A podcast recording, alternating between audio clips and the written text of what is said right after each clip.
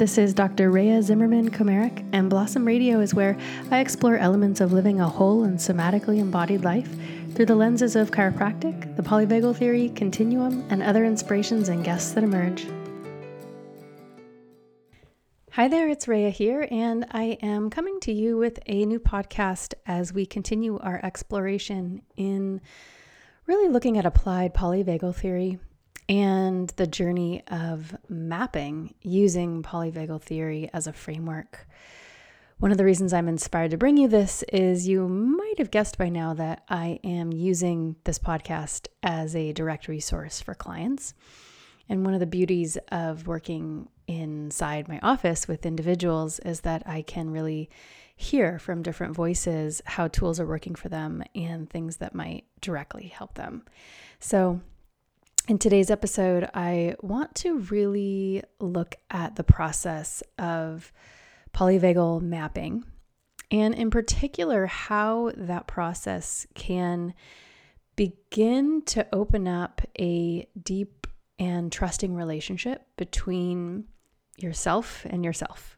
I think what I mean by that is broadening a deep and trusting relationship with the inner world.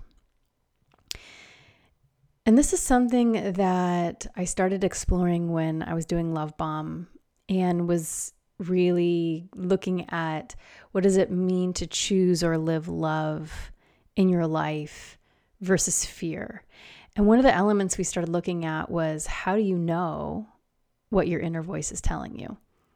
And how do you know if it's a fear that needs to be trusted or Maybe just it's a recording voice inside of you that's just been living from fear so long. And what I started to look at through that process was my goodness, there's a lot of nuance there. And there's a really big potential problem in coming in and potentially overriding the voice of fear or not knowing how to get into relationship with it. And I come from the standpoint of the body, the body as cue, sensations of the body as cue. And so, looking at polyvagal mapping, I find can be a really wonderful place to begin to start to see okay, if my body is giving me these certain types of cues, then I might begin to know that I am in what I referred to as the rapids in my podcast on explaining um, polyvagal theory part two. So, am I in the rapids, in which case my worldview is going to be lacking in safe and social and already having a bias that life is unsafe, and therefore the ideas that I will be having will be coming from that presupposition? Or Am I in a frozen state inside where probably the thought forms that are coming are going to be really negative about me in relation to the world? Uh, I'm not worthwhile. I don't have a voice that should be heard. Uh, all these negative things. So, when we start to do the mapping, we can start to have a loving, relationship with what our inner world is saying. And from there, then we can begin to make choices about how we want to listen to that inner voice, inner cueing.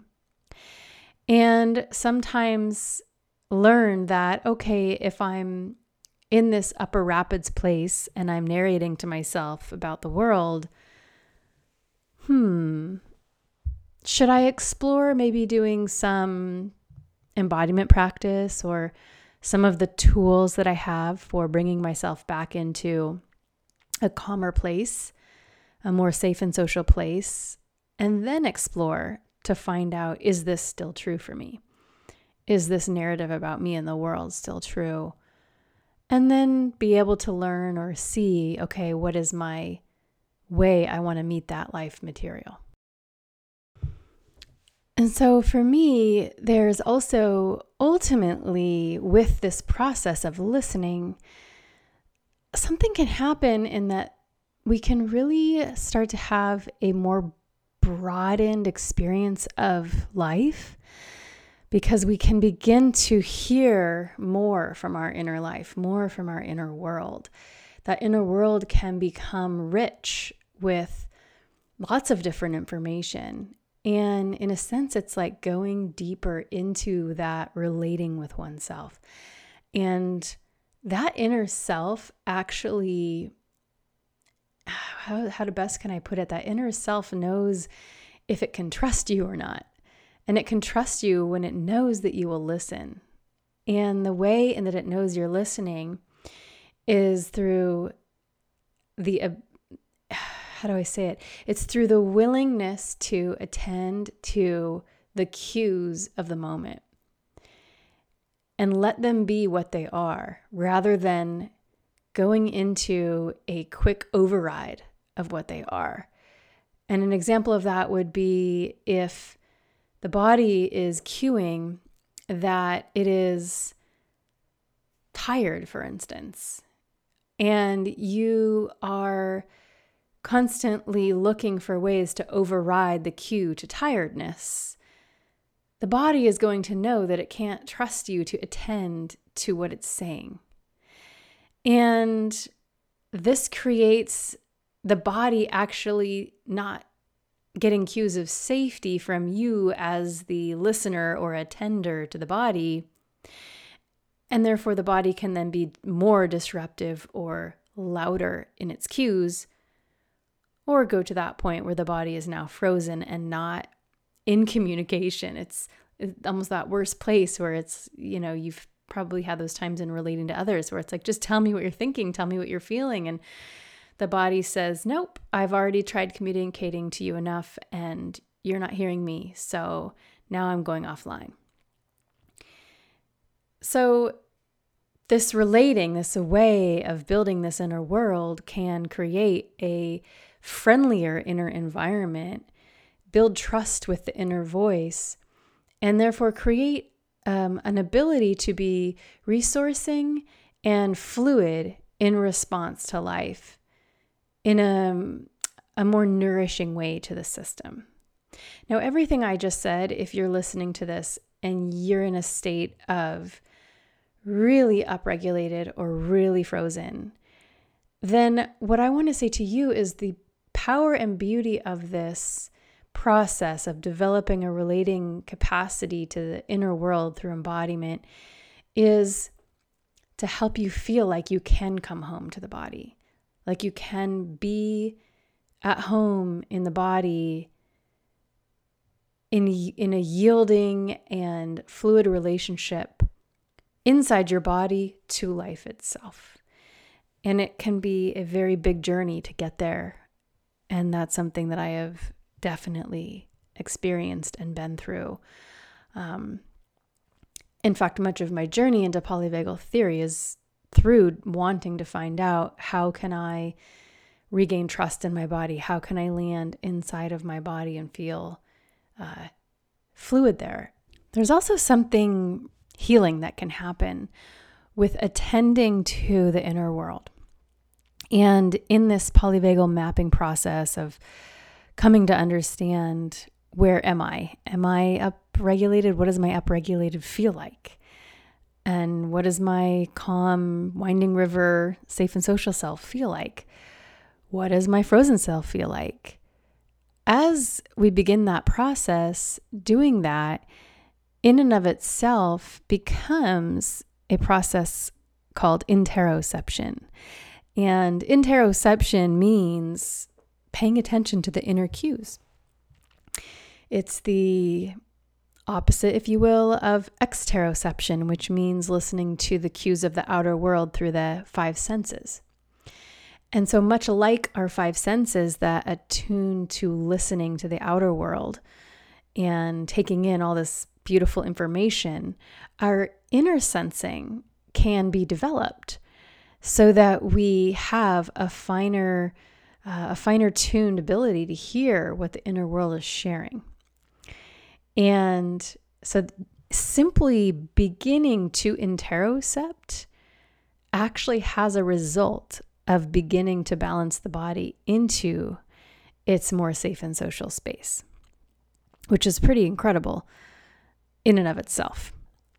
And so, what I want to do in this podcast is actually share with you a few of the ways that I am beginning to work with clients and have worked uh, with myself in paying attention to certain cues that can really help to begin to create a mm, a greater vocabulary for paying attention to the inner world. From a body cued place versus from what we're mostly used to, which is a what do I think uh, kind of place. I think most of us are used to the inner world being something like, what am I thinking about? Uh, maybe how am I feeling? And am I experiencing pain or pleasure? So, from that place, we can use some tools that I'm going to share to build a vocabulary and look at a few other factors of the inner cueing without going into the story elements of or the narrative elements of what am I thinking. So, the cues that I look at are your quality of thinking, your emotions, and the cues of the body. And then we go a step deeper into that in our in my personal practice with something called yield and then the feeling of the breath itself. So these are the five areas that I look to help bring a a, uh, a deeper listening to inside the body. And I imagine it like if you held one hand with five fingers out, those are your five senses moving outward. And then if you held your hand deep into the body, those are the five figures, the five senses going inside the system. And those provide interoceptive information and thereby develop a deeper and more trusting relationship of listening to the inner world in a way that's non judging. Um, it's not about saying that's good or bad that you're sensing or feeling. It is really simply attuning to this is what's happening. So, the first one that we look at is quality of thinking. And with quality of thinking, that looks like are my thoughts speedy? Are they slow? Are they partial? Are they fogging over? Are they narrow? Are they broad? So it's a way to start looking at the quality of the thoughts rather than the thoughts themselves. And then that can start to provide information. So, for instance, if we look at when I am in my rapid river area, what is the quality of my thinking there? And generally speaking, in the rapid rivers, we'll find, wow, my thoughts are really fast and coming at me quick. For some of us, it's, uh, wow, they're really quick and they're incomplete. Like I can't quite follow one. Or sometimes, especially when they're in response to a specific um, perception of lack of safety, they'll be really narrow and really almost obsessive over that one thing. Like, I have to solve that, I have to solve that, I have to solve that. What's the solution? And we can't get off that single track. And there's not a lot of depth to perceive other things. Whereas if we come back into the safe and social or that winding river, the narrowness of that thinking pattern is going to calm. Uh, there'll be more of a slowness to it without being stalled out or foggy.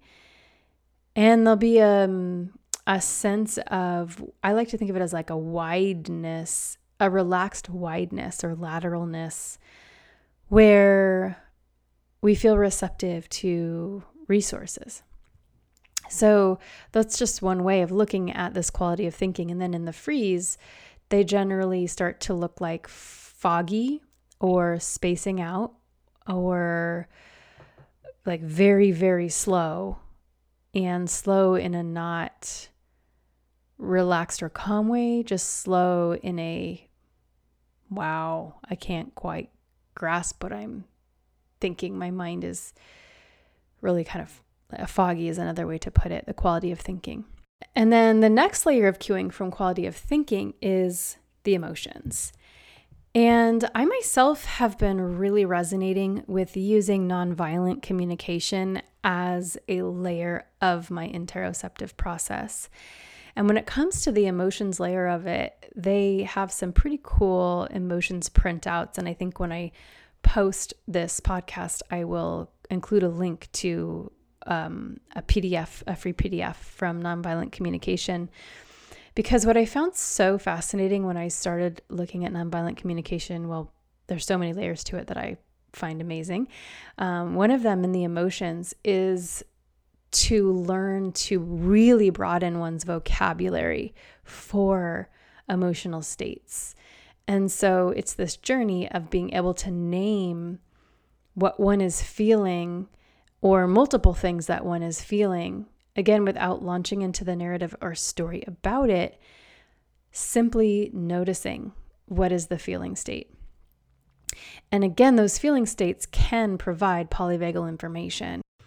So, for instance, if one is feeling refreshed or enlivened or renewed or restored, that starts to point towards okay, I'm in my winding river place. I am feeling safe and social uh, if one is excited or astonished or eager, uh, energetic, those point towards heading into the uh, rapids of a, a fun, the fun rapids, the safe and social supported upregulation or mobilization.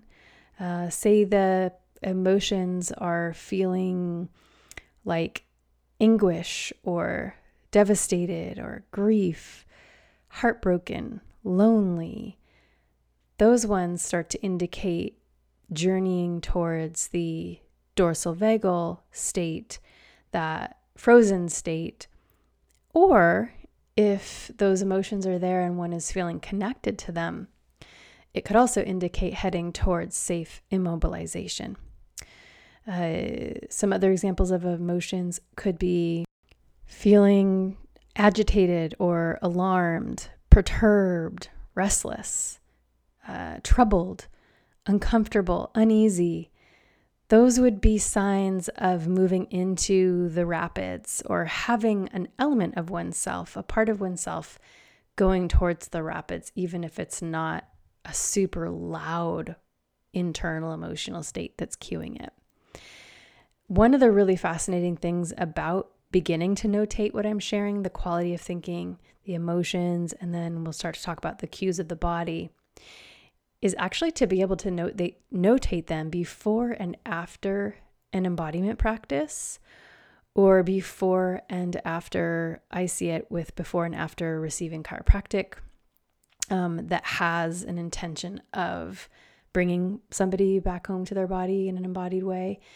Uh, that these things shift and change and it's so cool to notice that.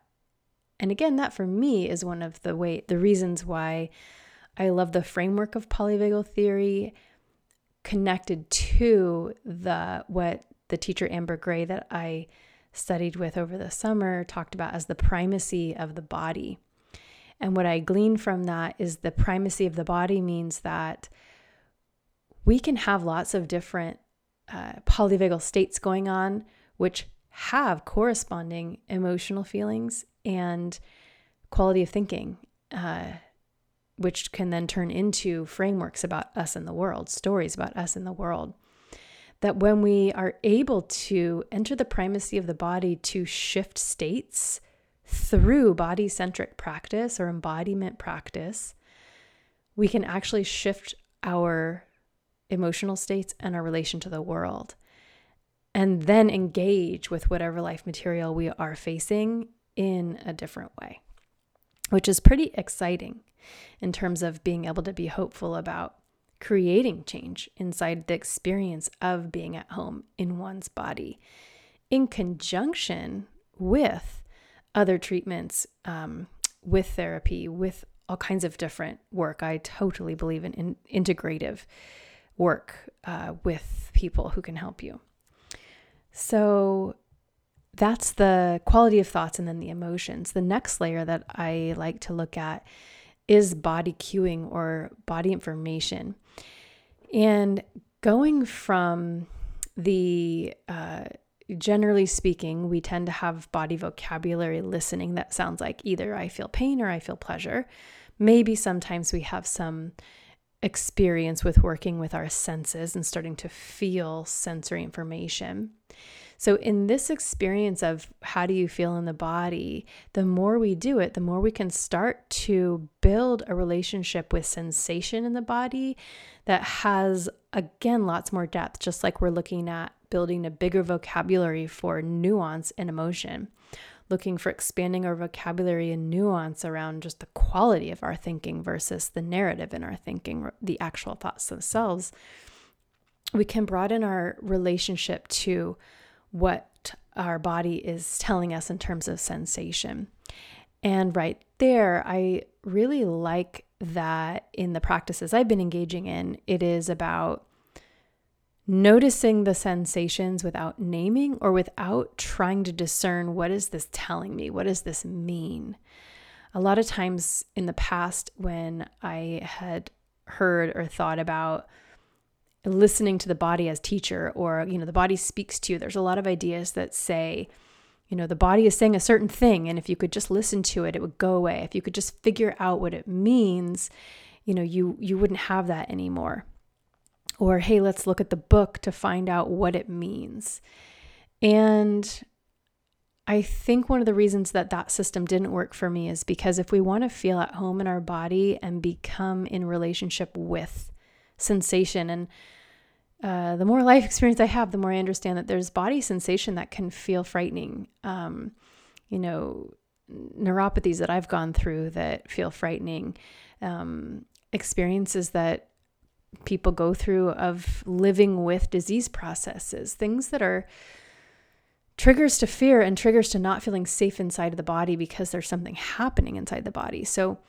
dropping into sensation with the body and simply being there in relationship to it and allowing that sensation to be okay as a part of the body's bigger process of life can be very healing. And interestingly enough, as we're able to do that and develop a capacity to be with, we can start to build a fluidity, a physical fluidity around those stuck points of sensation and therefore broaden the level of what we can experience around whatever it is our body is presenting to us so that we can find an at homeness of living with our body rather than thinking of the cues in our body as things that we're supposed to overcome and beat.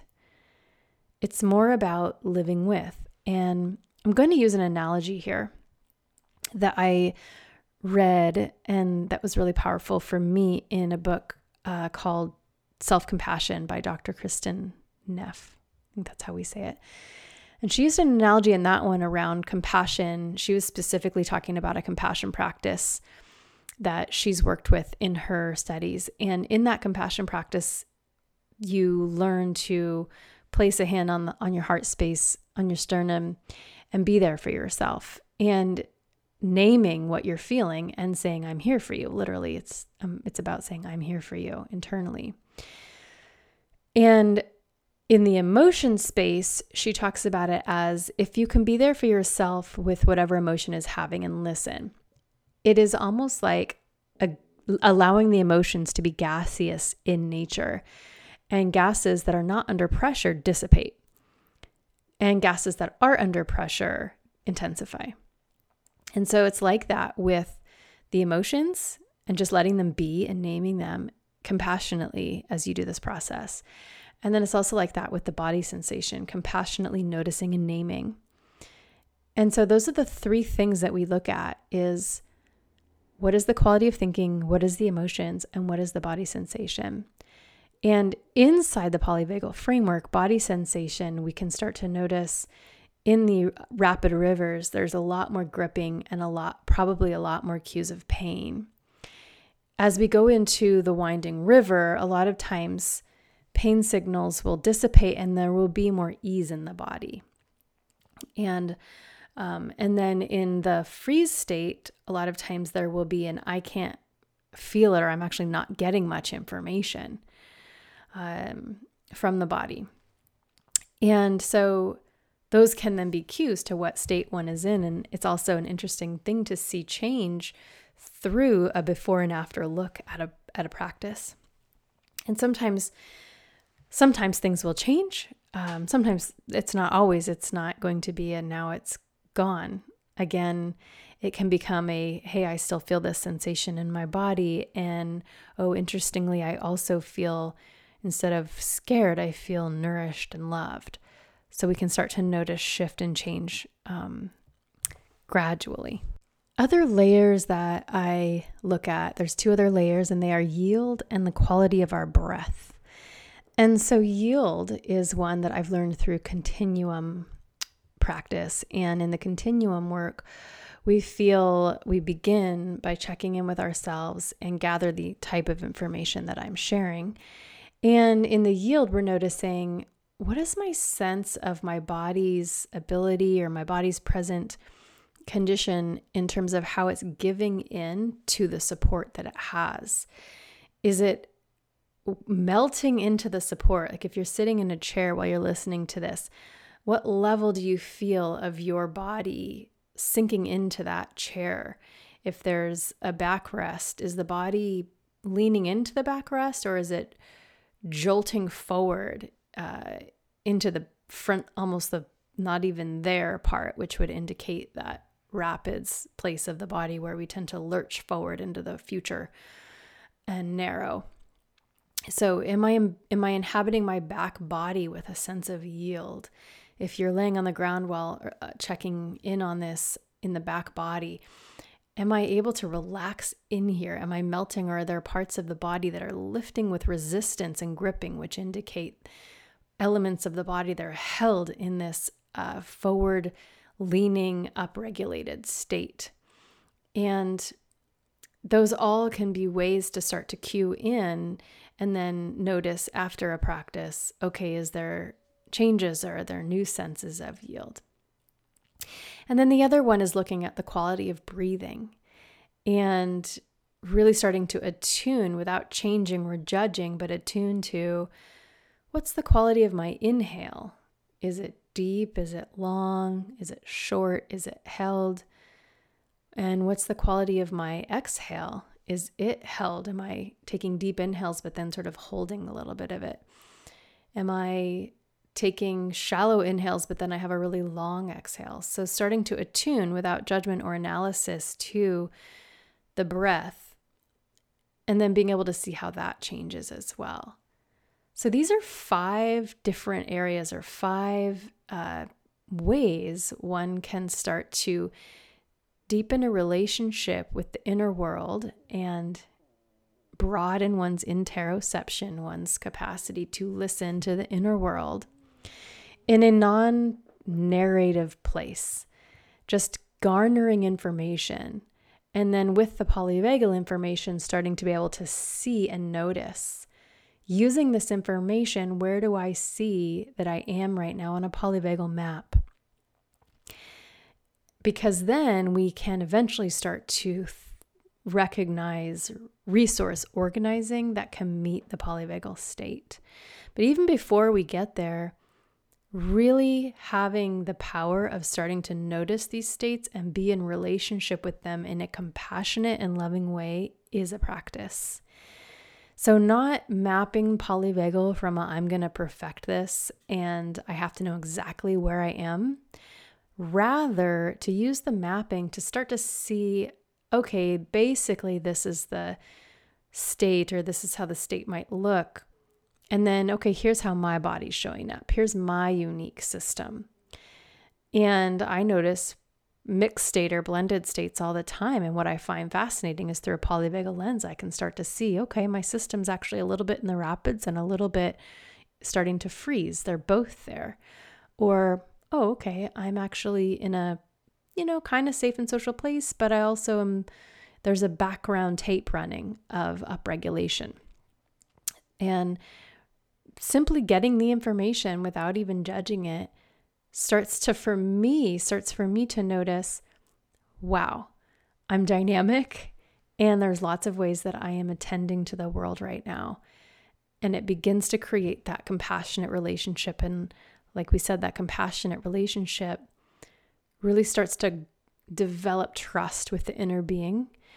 And that in and of itself can start to create more safe and socialness inside the body as the inner being feels like you are here for me. You really are. You're here for me and you're listening to me. And thank you. And that in and of itself can be a very healing experience.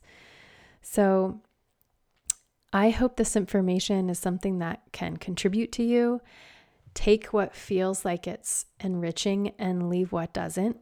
I'm going to link in this podcast to a PDF sheet that I created for mapping. Um, it's part of a bigger workbook that I provide for clients. Um, but I think the sheet in and of itself can be a contributing factor for you if you really want to, to look at the mapping for yourself. And, you know, also, I think one thing that's very fruitful is just pulling out a journal and starting to journal those five things that I listed at different times during the day. And especially if you have any kind of embodiment practice um, or even a physical practice that doesn't yet have layers of listening inside of it, to just notice what is this doing um, before and after. And it can start to build a relationship for you that's nuanced to your unique nervous system and your unique states and pathways in your unique life. And um, knowing that the primacy of the body is where we have now to c- create beautiful change right now uh, that can bring to us a deeper sense of being at home in our body now and moving into the future. And I think the final thing I want to share is I really hope that you can build a relationship with the, your body and your life that's a fluid one. And there's a myth out there, I think it's a myth, that at some point you'll listen to your body enough and you'll never have that pain again, or you'll get the lesson enough from your life and you'll never have to go through something again. And I want to share that being embodied is much like sitting at the ocean, at the beach on the ocean. And, you know, you might gain lots and lots of information about how the waves work, but you're never going to stop the waves. The waves are going to keep rolling in. And so, what feels fruitful to me is to get in fluid relationship with the waves of life and the waves of your body and start to learn really healthy, healing ways to move with them rather than trying to prevent them. And that wraps up this episode of Blossom Radio. If you want to dive deeper into these ideas or connect with me directly, head on over to blossomlife.com. That's blossomlife.com. Until next time, I wish you a rich experience of life today. See you later, alligator after a while, crocodile. Bye. Ciao. And adios, amigos.